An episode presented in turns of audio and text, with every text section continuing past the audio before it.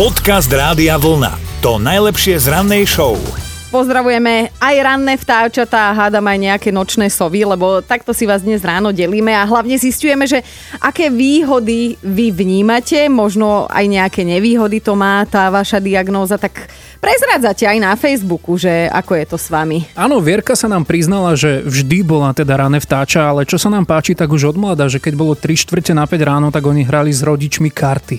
Čo teda nie je len tak úplne bežná vec a dodnes dokonca to rané stávanie Vierke ostalo aj s celou rodinou rodinou, kým iní sa treba na výlet ešte len niekam vyberajú, tak oni už sa vracajú a čo mm-hmm. Vieročku teda dokáže naštvať najviac, to je to, že málo ktorý obchod sa ti otvorí skôr ako o 9. Tak čo s tým časom? Inak toto sa mne pravidelne aj na dovolenke stávalo, že moje deti stávajú teda okolo 6. a ja som čakala mm-hmm. do 6.30, kým otvoria pred potravinami. Ale tak aspoň som pozerala na more.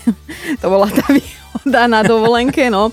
Ale Boris sa nám ozval, že posledné dva mesiace bol nočná sova, lebo teda bol na Marotke doma, ale že od zajtra bude musieť ísť opäť ranné vtáča a ako hovorí jeho kolega, ktorý sa mu trošku škodoradosne pospieva, že musí pripraviť z mŕtvych stanie do rána.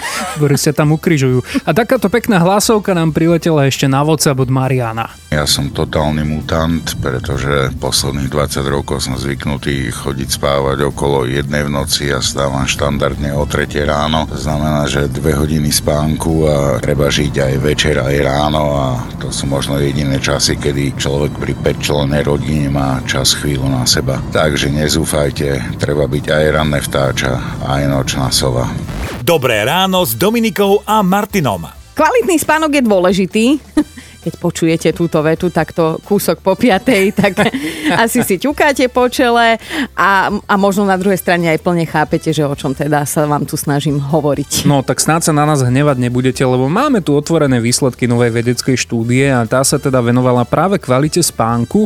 A je veľmi zaujímavé, že sa v nej vôbec nespomína napríklad také pozeranie televízie alebo ťukanie do telefónu pred spaním, o čom sa teda vie, že to na nás vplýva negatívne, ale tu sa vedci sústredili čisto na na pohyb a na to, ako nám môže skvalitniť spánok. No, Svetová zdravotná, zdravotnícka organizácia pre naše zdravie teda odporúča, aby sme týždenne strávili svižnou chôdzou aspoň 2,5 hodiny alebo mm-hmm. hodinu a štvrť behali prebo. Lenže teda výskumníci zistili, že na zdravý spánok môže byť aj toto stále málo.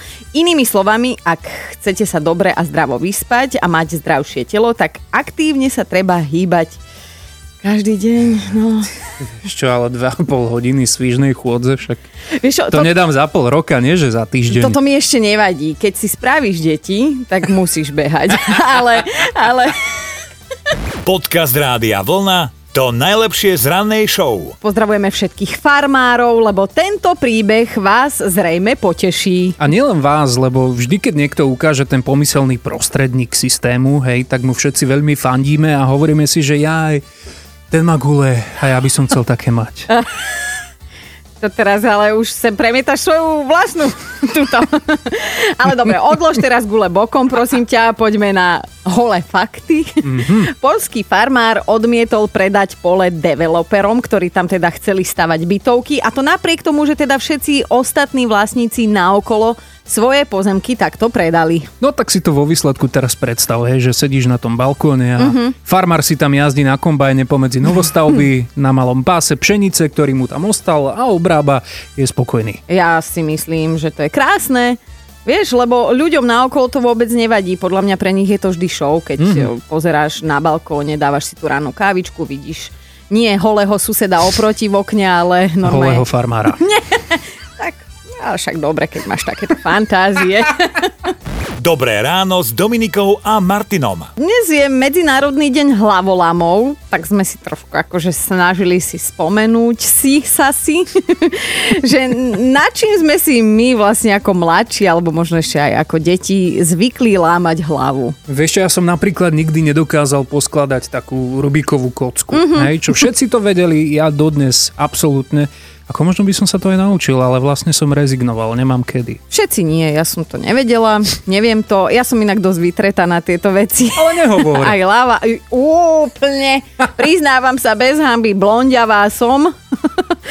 Ale tak uh, musí byť vo vesmíre balans. Sú No, šikovní a potom sme tu my. Ying Yanga Feng Shui. Ale tak môžeme sa nechať inšpirovať, lebo svet obletela teraz neuveriteľná správa o šikovnej 11-ročnej Intke. Ona totiž dokáže riešiť hlavolami ľavou zadnou, ale že doslova. A to je tá, čo si to len tak ležerne ľahne do takej tej joginskej polohy, že na brucho, hej. Nohu si prehodí cez chrbát, dá si ju pred hlavu. Neviem, či sa orientujete ešte stále, čo hovorím, ale ona normálne tými nohami posklada napríklad aj Rubikovú kocku v polohe hadej ženy, hej. Sa snažím sa teraz si predstavovať tú krkolomnú polohu. Neviem, či si mám teba v nej predstavovať, alebo um. seba, e, ale teda asi by som sa nedokázal do nej dostať a už vôbec nie niečo poskladať. Možno by si sa dokázal do nej dostať raz a potom by ťa v tej polohe museli aj pochovať. Podcast Rádia Vlna to najlepšie z rannej show. Neviem, či si spomínate, pred časom sme vám hovorili o takom fenomenálnom umelcovi, ktorý vytvoril sochu zo vzduchu a potom ju predal za ťažké prachy. Možno si spomínate na tento príbeh divný a má aj pokračovanie teraz, no. No, americký umelec Tom totiž teraz zažaloval Taliana Salvatoreho Garaua s obvinením, že mu teda túto vzdušnú sochu ukradol, pretože len tak pre pripomenutie Salvatore predal kupcovi sochu, ktorá neexistuje, ale pritom tvrdil, že existuje, ale iba v jeho hlave, takže vlastne neexistovala, takže chápeme No. sa. Skrátka silné lieky, lenže nahnevaný Američan už pred 5 rokmi v istom mestečku normálne nainštaloval toto svoje dielo, ktoré sa aj volá, že nič. A nič to nie je. Tiež je to iba vzduch. Normálne na námestí to tam majú, všetci to obdivujú, že wow, jaké parádne nič. No a všetci sa teraz z toho cítia zmetené a on je taký podvedený ten Tom, lebo on vlastne žiada od talianského umelca uznanie toho pôvodného autorstva myšlienky, hej, že aj nič môže byť niečo. Možno by to chcelo iba nového psychologa, ale vieš čo, daj mi vedieť, keď chlapci doriešia túto hádku o ničom, ja si idem spraviť kávu. Dobré ráno s Dominikou a Martinom. Moniku mám na linke, tak Moni, povedz mi, si ty ranné vtáča alebo nočná sova? Ja som všetko dokopy. Ráne vtáčatko som, keď idem a, na turistiku ráno, to sa zobudím aj o druhej v noci, dávam budíček. Chodíme pozrieť východ slnka a tak. Mm-hmm. A na druhý deň som potom totálny sedmo spať. Musím aj do 12. Čo na to tvoj milovaný muž?